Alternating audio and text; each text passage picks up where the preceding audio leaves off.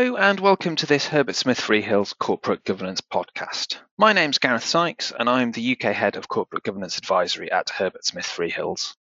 I'm delighted to be joined today by Phil Fitzgerald, Director of the Financial Reporting Council's Financial Reporting Lab, and Marie-Claire Tabone, Project Manager at the Lab. They're joining me today for a discussion on the Lab's recent project on disclosures in relation to stakeholders, decision-making and Section one seventy-two statements, which was published in July twenty twenty-one. For a number of years now, there's been a lot of focus on how companies have regard to their stakeholders and on how companies demonstrate this regard in their corporate reporting. And this focus has only increased as a result of the COVID nineteen pandemic. But this enhanced focus goes back a number of years, with a particular catalyst being some uh, well-publicised corporate failures, as well as a perception that some companies did not have due regard to their stakeholders when making some high-profile decisions. And so in light of this, the government introduced new corporate uh, reporting requirements in this area in twenty eighteen, including the Section one seventy-two statement, which requires companies to explain in the annual report how their directors have performed their Section one seventy-two duty uh, to promote the success of the company, having regard to the various stakeholder factors listed in Section one seventy-two point one, which includes employees, customers and suppliers, uh, the community and environment. And stakeholder interests, and indeed consideration of stakeholder matters, is also a prominent theme in the U K Corporate Governance Code, which was also published in twenty eighteen. And with most companies now having completed at least two rounds of reporting against this framework, the Financial Reporting Lab project on stakeholders, decision-making and Section one seventy-two statements is a timely review of how companies are approaching disclosure in these areas, what investors are looking for, and how companies can enhance their disclosures. And Phil, one of the key messages coming out of the project is that investors expect reporting on stakeholders, decision-making and Section one seventy-two to be considered and looked at in the round, and that ultimately the aim should be to demonstrate how a company is progressing towards fulfilling its purpose and achieving its long-term success. Yes, that's right. This project was first initiated clearly to address the demand in the market for some guidance around the new required Section one seventy-two statement, which um, is clearly fa- fairly recent, as you mentioned. But based on the initial discussions that we had with stakeholders, it was very clear that, you know, it would be beneficial for the project to cover stakeholder reporting more widely, because it's not just in the Section one seventy-two statement where companies will refer to their engagement with stakeholders. Our discussions with investors then very much highlighted that ultimately they're interested in understanding how the company is meeting its purpose, how it's progressing towards long-term success and creating value. And clearly, information on how a company considers and interacts with its stakeholders is very key to this. But we also heard that investors want to understand the strategic decisions the company is taking. And of course, the two are very much interlinked. You know, a company needs to understand its stakeholders and what their needs are in order to consider the decisions that they need to, to take to help the long-term strategy of the company. So as the project evolved, it very much made sense to structure the report in that way. So the first section of the report really covers engagement with stakeholders. The second section then talks about principal decisions and how they might be disclosed. And the third section talks about Section one seventy-two statements, which is really where the two things can be brought together by a company. So that's really how we structured the report.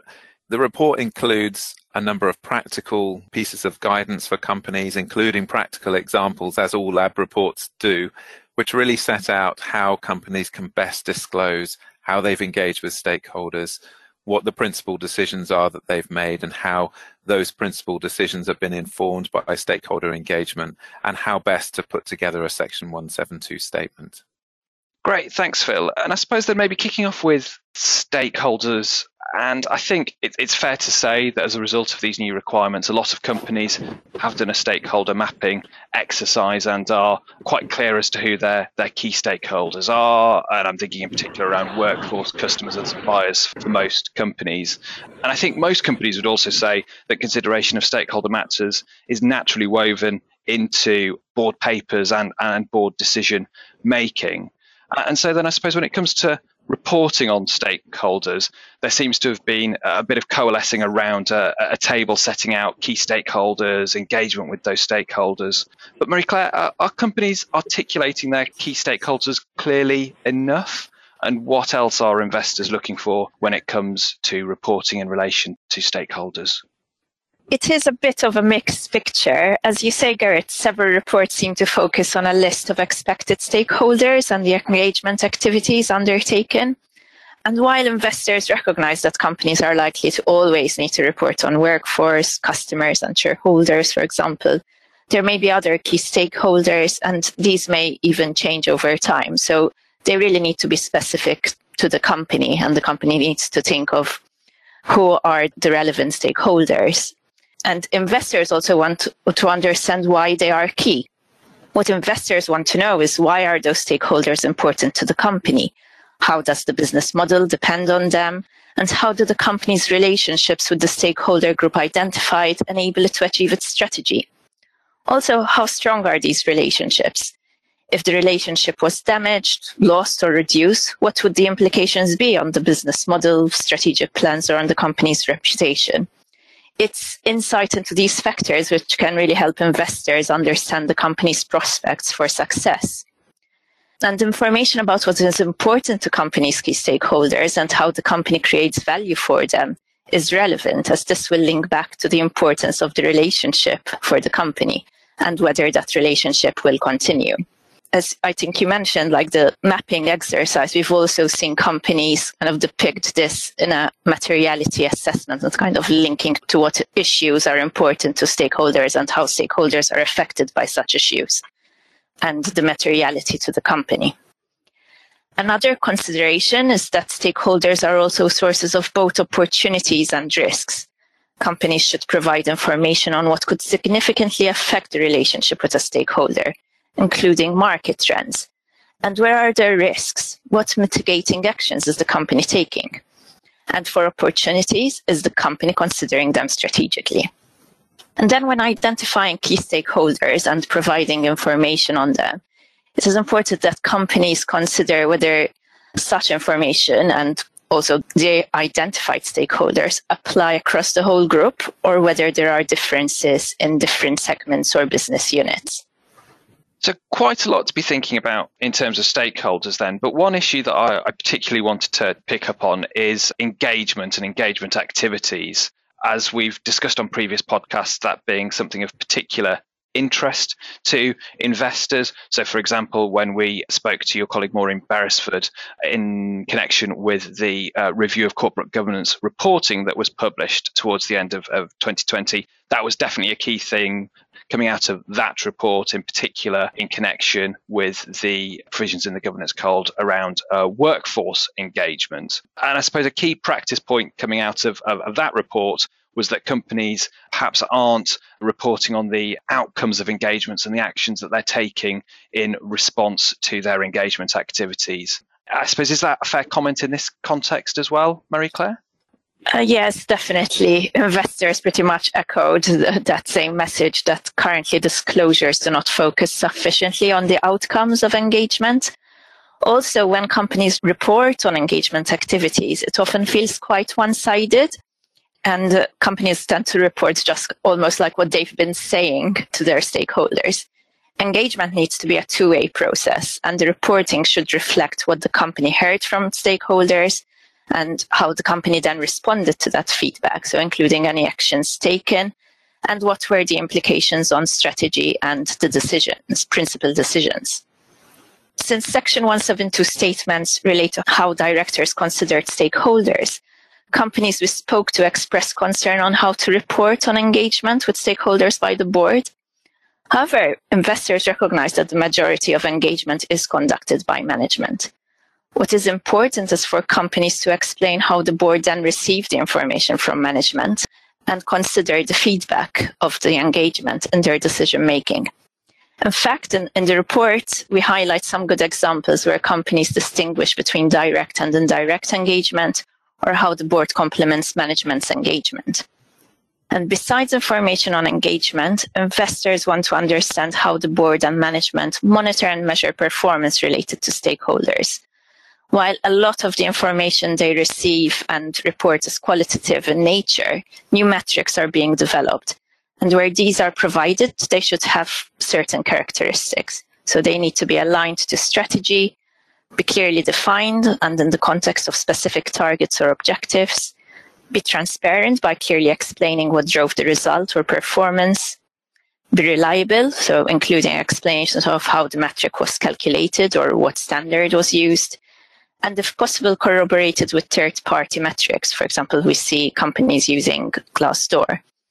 And uh, consistent where these are presented from year to year. So demonstrating trends over three to five years is, is really helpful. Altogether, this information on stakeholders can be a really good indicator of the company's culture. Of course, the company's culture is, is critical to how the company actually treats its stakeholders. Absolutely. And culture is another key theme which pervades the twenty eighteen code. And I think uh, there were some very useful comments that really resonated there, Marie-Claire. In particular, I think that the comment around engagement being a two-way street is something that I think can certainly be picked up on and improved by companies when they're reporting. Moving away from stakeholders to reporting on principal decisions. And the lab's report acknowledges that there are different approaches to reporting on principal decisions and that that may differ depending on industry or, or sector, for example. And sometimes principal decisions are tracked by reference to capital allocation or knock-on effects to a particular stakeholder group or those that are particularly interconnected with strategy. So, Phil, what should companies be thinking about in the context of reporting on their principal decisions? Well, I think the two things are intrinsically linked, you know, the engagement with stakeholders and principal decisions. And I think when companies are thinking about, you know, what the principal decisions are that they're looking to disclose, they should be really, or what investors are really looking for is those that are strategically important. What investors often tell us is they want to get a picture of what the company is going to look like during their investment period, which might be, you know, five or ten years time. So they want to get some insight into how the decisions taken now will impact the business going forward. And of course, many of those decisions are going to be informed by the engagement the company has with its stakeholders, whether it's its customers or its suppliers or its employees, et cetera. So the two are very much sort of intrinsically linked together. We often see, you know, key decisions selected as case studies, which which is useful. So in some cases, companies might want to think about providing a narrative of all principal decisions during the year. And of course, the annual report should cover that, and also those decisions that are made after the end of the financial period, but before the report itself is published.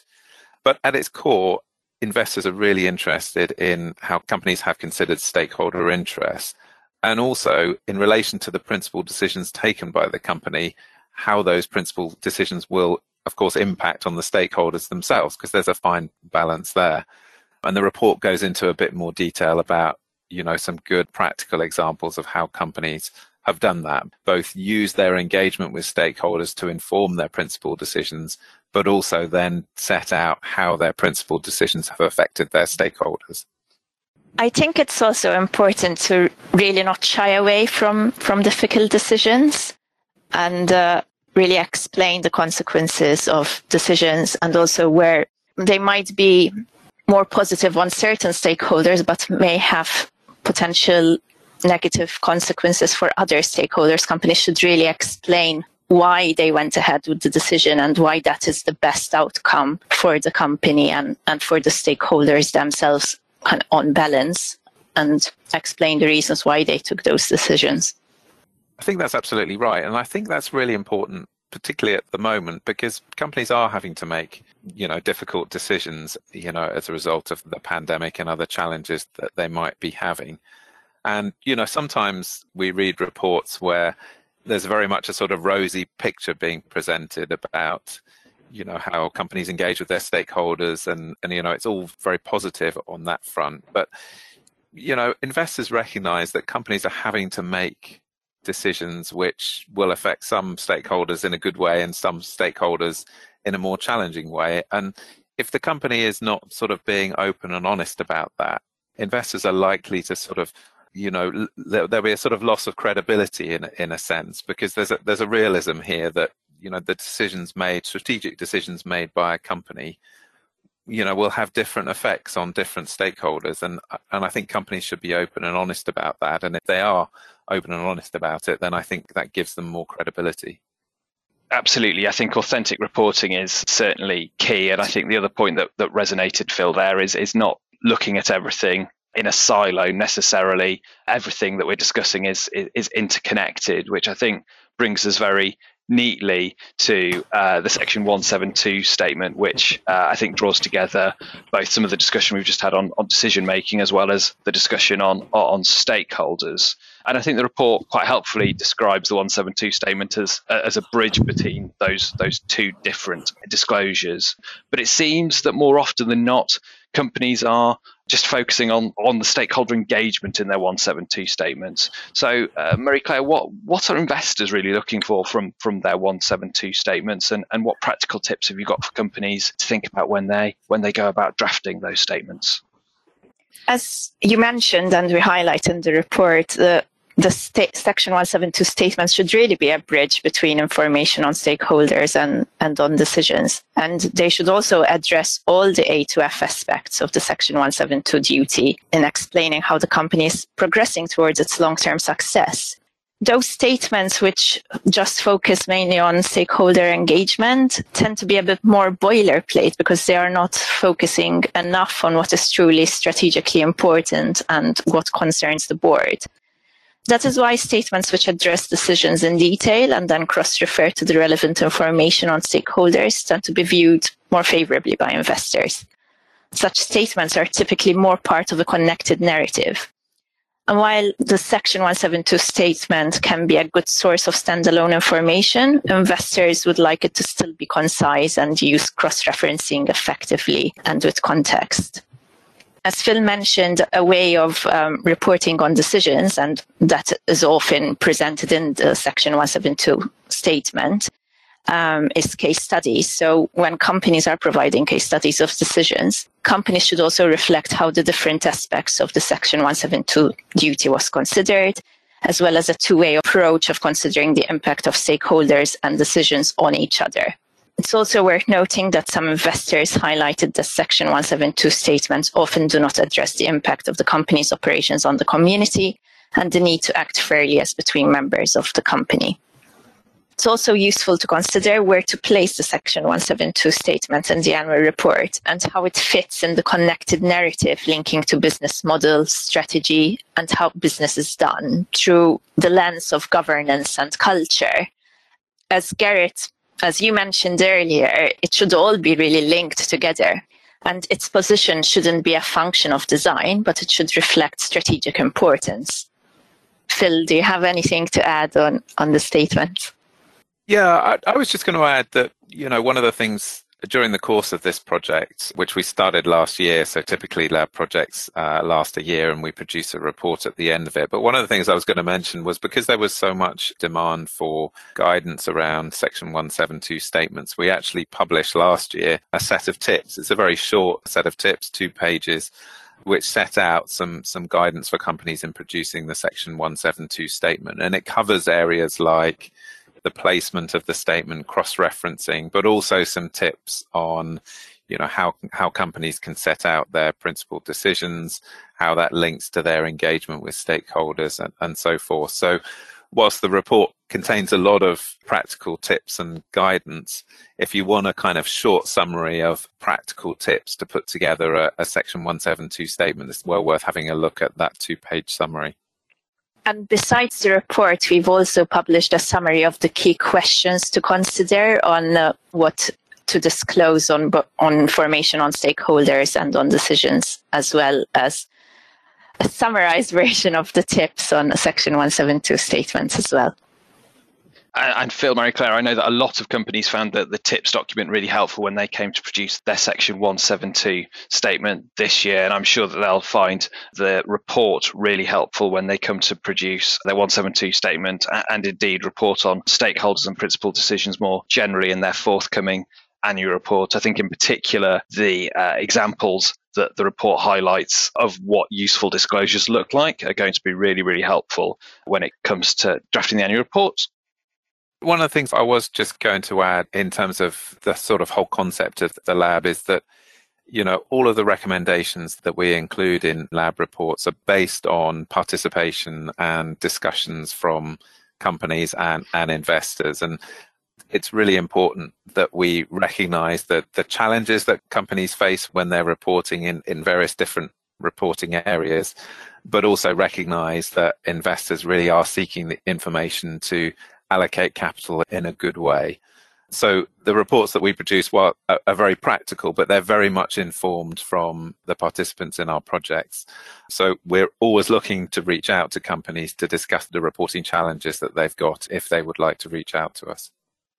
Great. Thanks very much, Phil. And thanks, Marie-Claire. That's been a really helpful run through of the report, uh, and hopefully that's provided uh, some useful tips for those listening who may be involved in preparing the forthcoming annual report. So thank you very much for joining me today.